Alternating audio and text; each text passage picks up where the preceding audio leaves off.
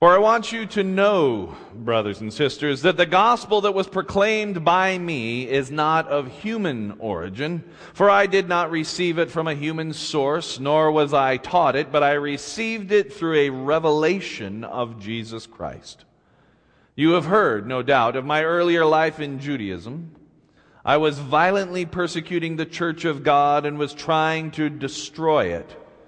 I advanced in Judaism beyond many among my people of the same age, for I was far more zealous for the traditions of my ancestors.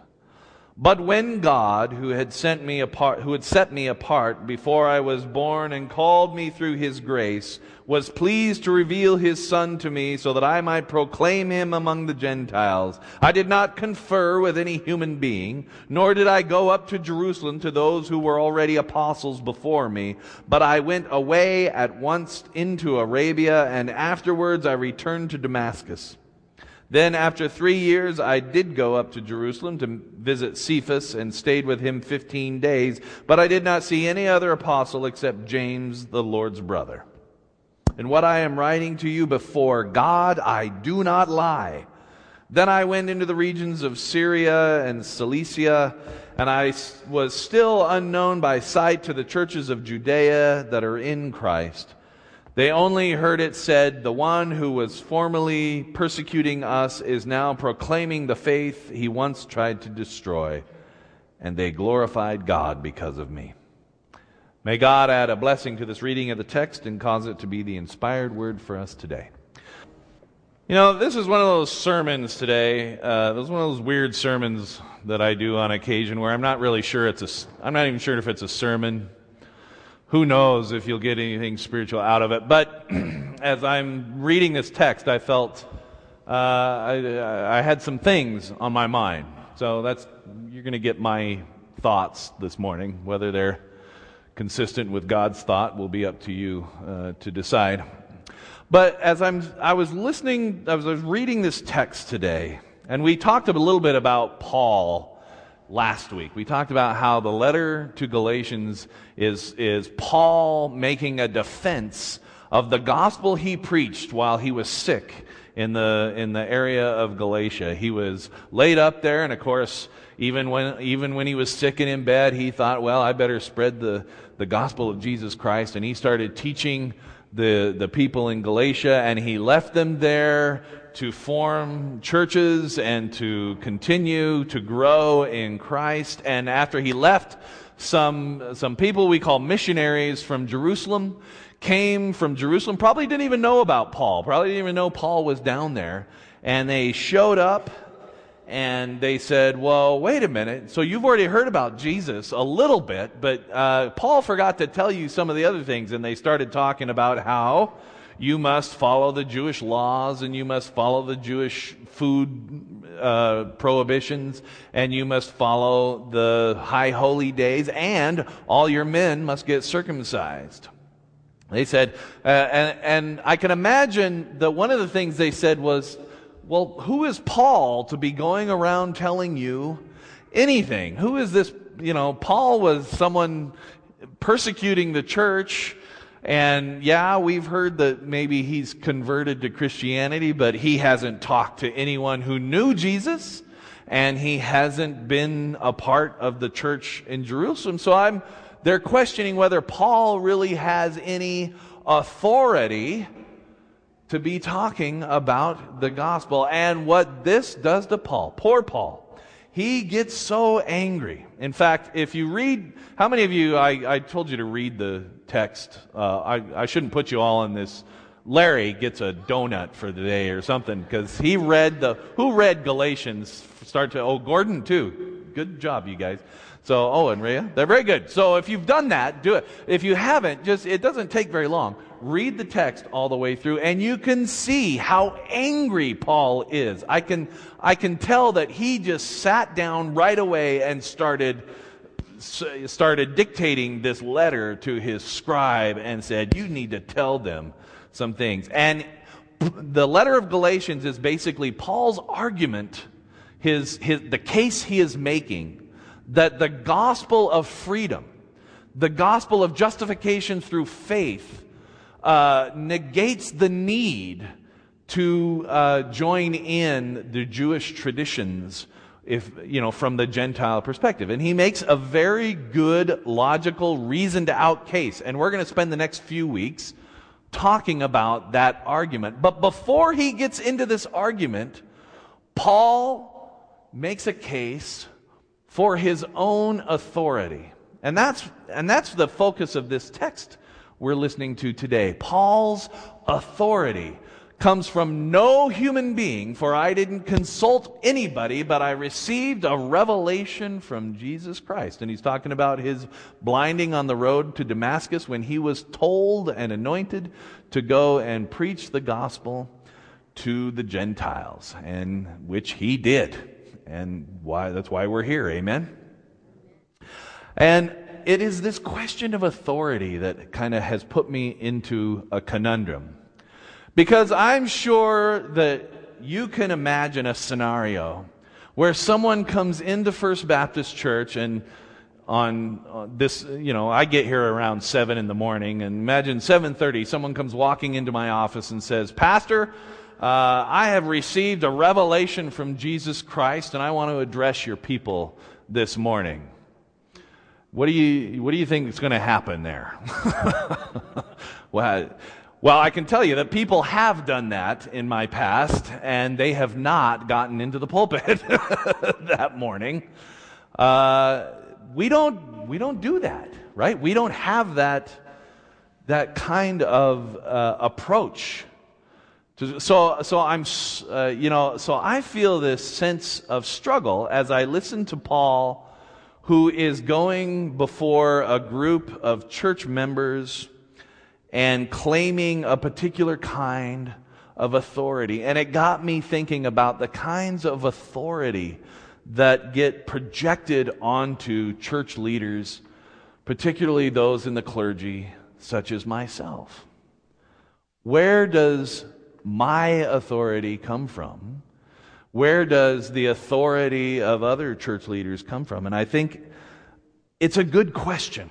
And it's an important question because what I will say to you is that as Baptists, we're quite different from a lot of other traditional faiths. And yet, I still think in your heart of hearts, in my heart of hearts, there's something within us that says a person who is, a, who is clergy has a particular uh, godliness about them and a particular authority that trumps my own. And I guess I want to talk about that a little bit because, you know, we have seen over the centuries that authority given to the powers of the church, that given to people, to individuals, men mostly, that power abused and made to, you know, and uh, used to oppress people and keep people away not only from the kingdom of God, but also from the full and abundant life that Christ has promised us. In a lot of ways, I think this issue of authority has set the church back uh, over the centuries.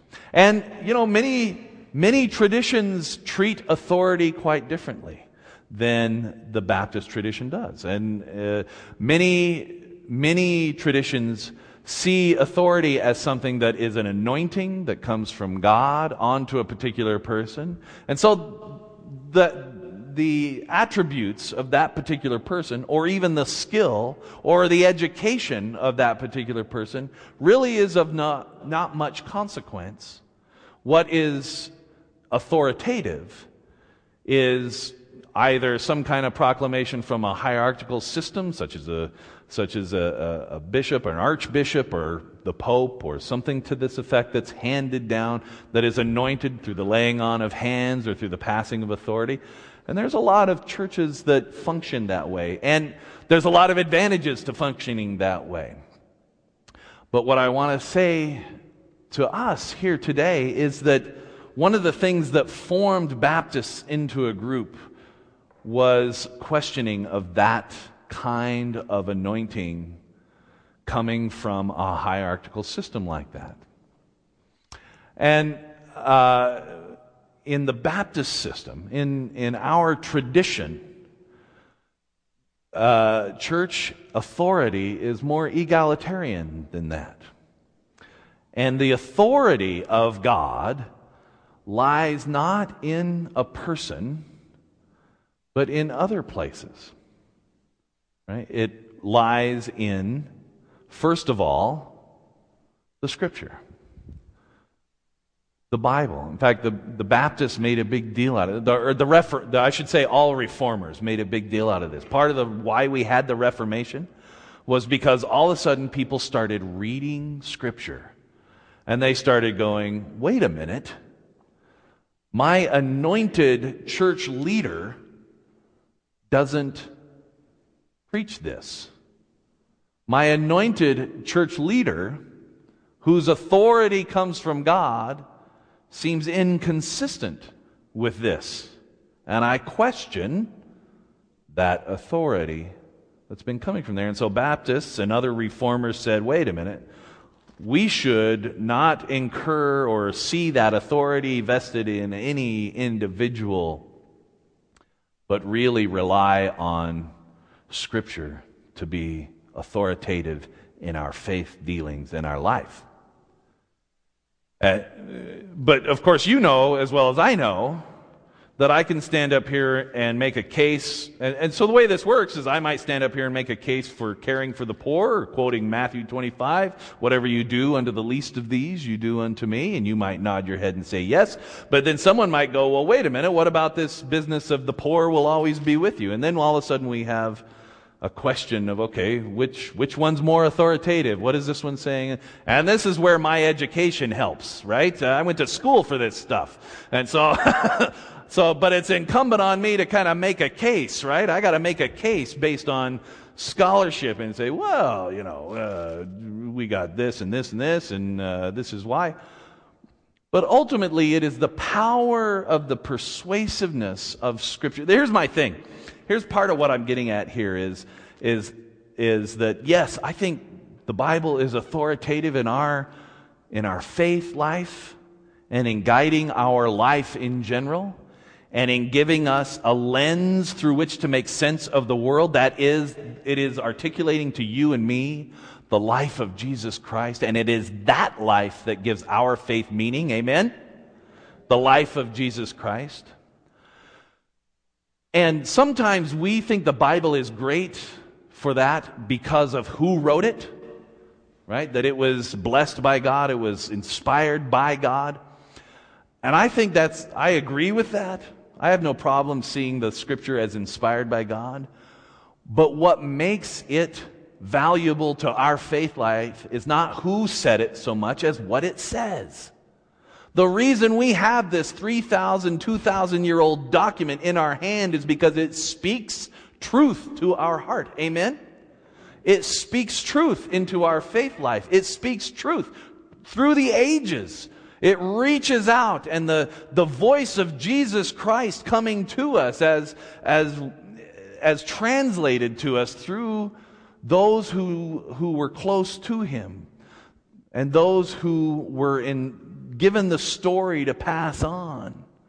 Luke, who followed Paul around and, and interpreted things and told the story from a particular perspective in order to give us that lens and to, to speak those truths that were spoken to the apostles from Jesus Christ. But whether you knew who said it or not, what it says points to life, points to wholeness, points to a, a full and abundant life, points to the wonders of God and the connection that we share with one another. The power is in what it says. Right? It's brilliant. Whatever you do unto the least of these, you do unto me.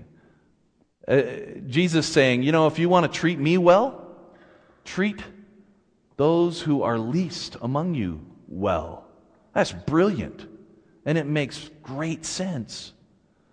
If, if we didn't believe Jesus was the Son of God, we'd just think he was a really smart guy and we'd listen to what he had to say. Amen?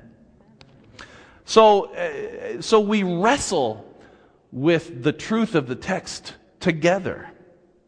Right? And granted, I went to school for this sort of thing.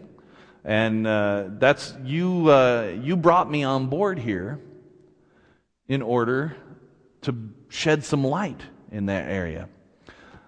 I, I feel like I'm chasing all over the place, but that brings me back to another thing. You know, a good search committee called me to this church three something years ago.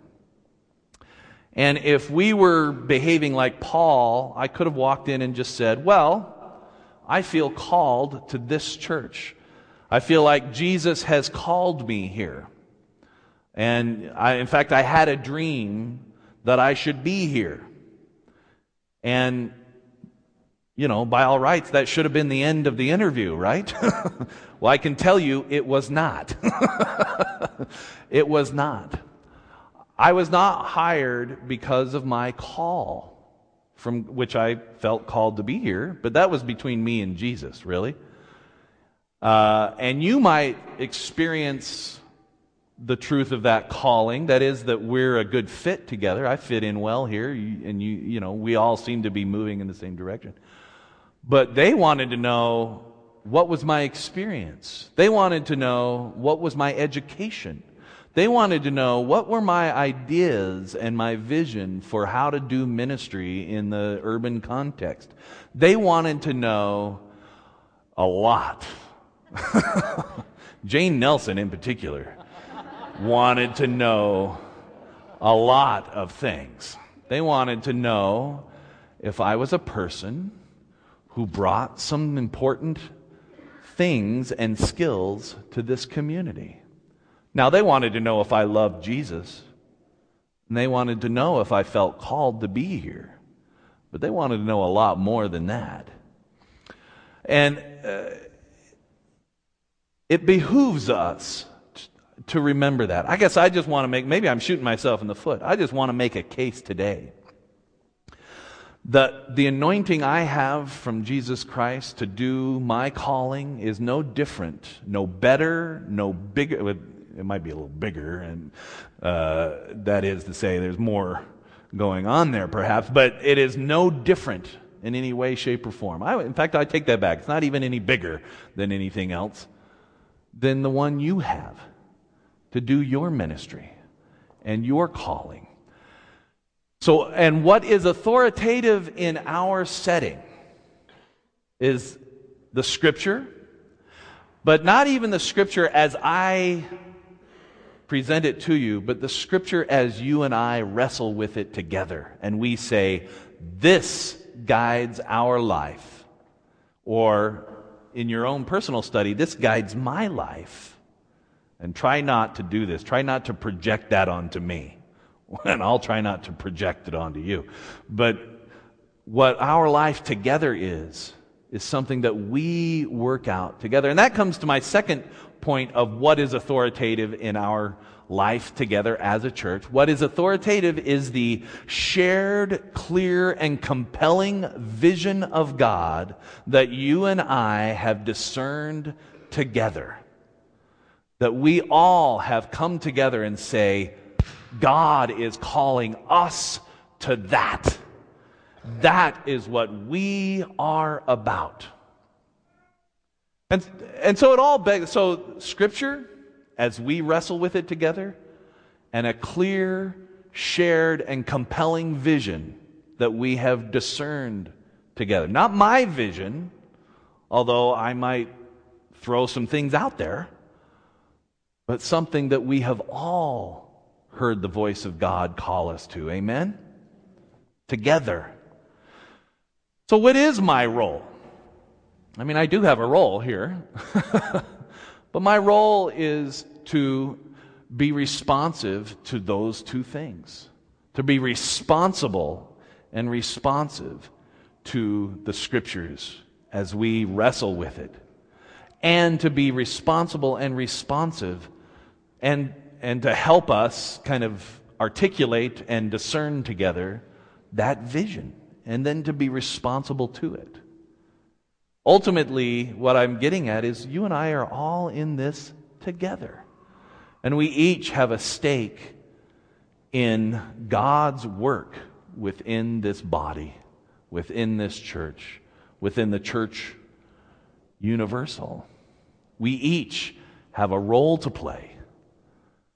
And, and I caution us to, put, to not put too much weight or to claim, I caution you this, to claim the authority of God unto yourself or to project onto me the authority of God. Outside of that sense of spiritual connection we have, or the authority you're willing to give me in your life. Some, some, some of us have that kind of relationship, right?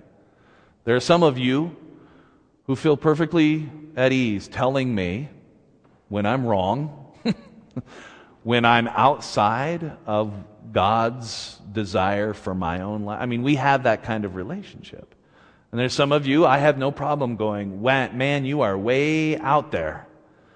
But that has nothing to do with my authority, it has to do with my love. My love for you and your love for me and the love we share together and the desire we have for each of us to experience the fullness of God.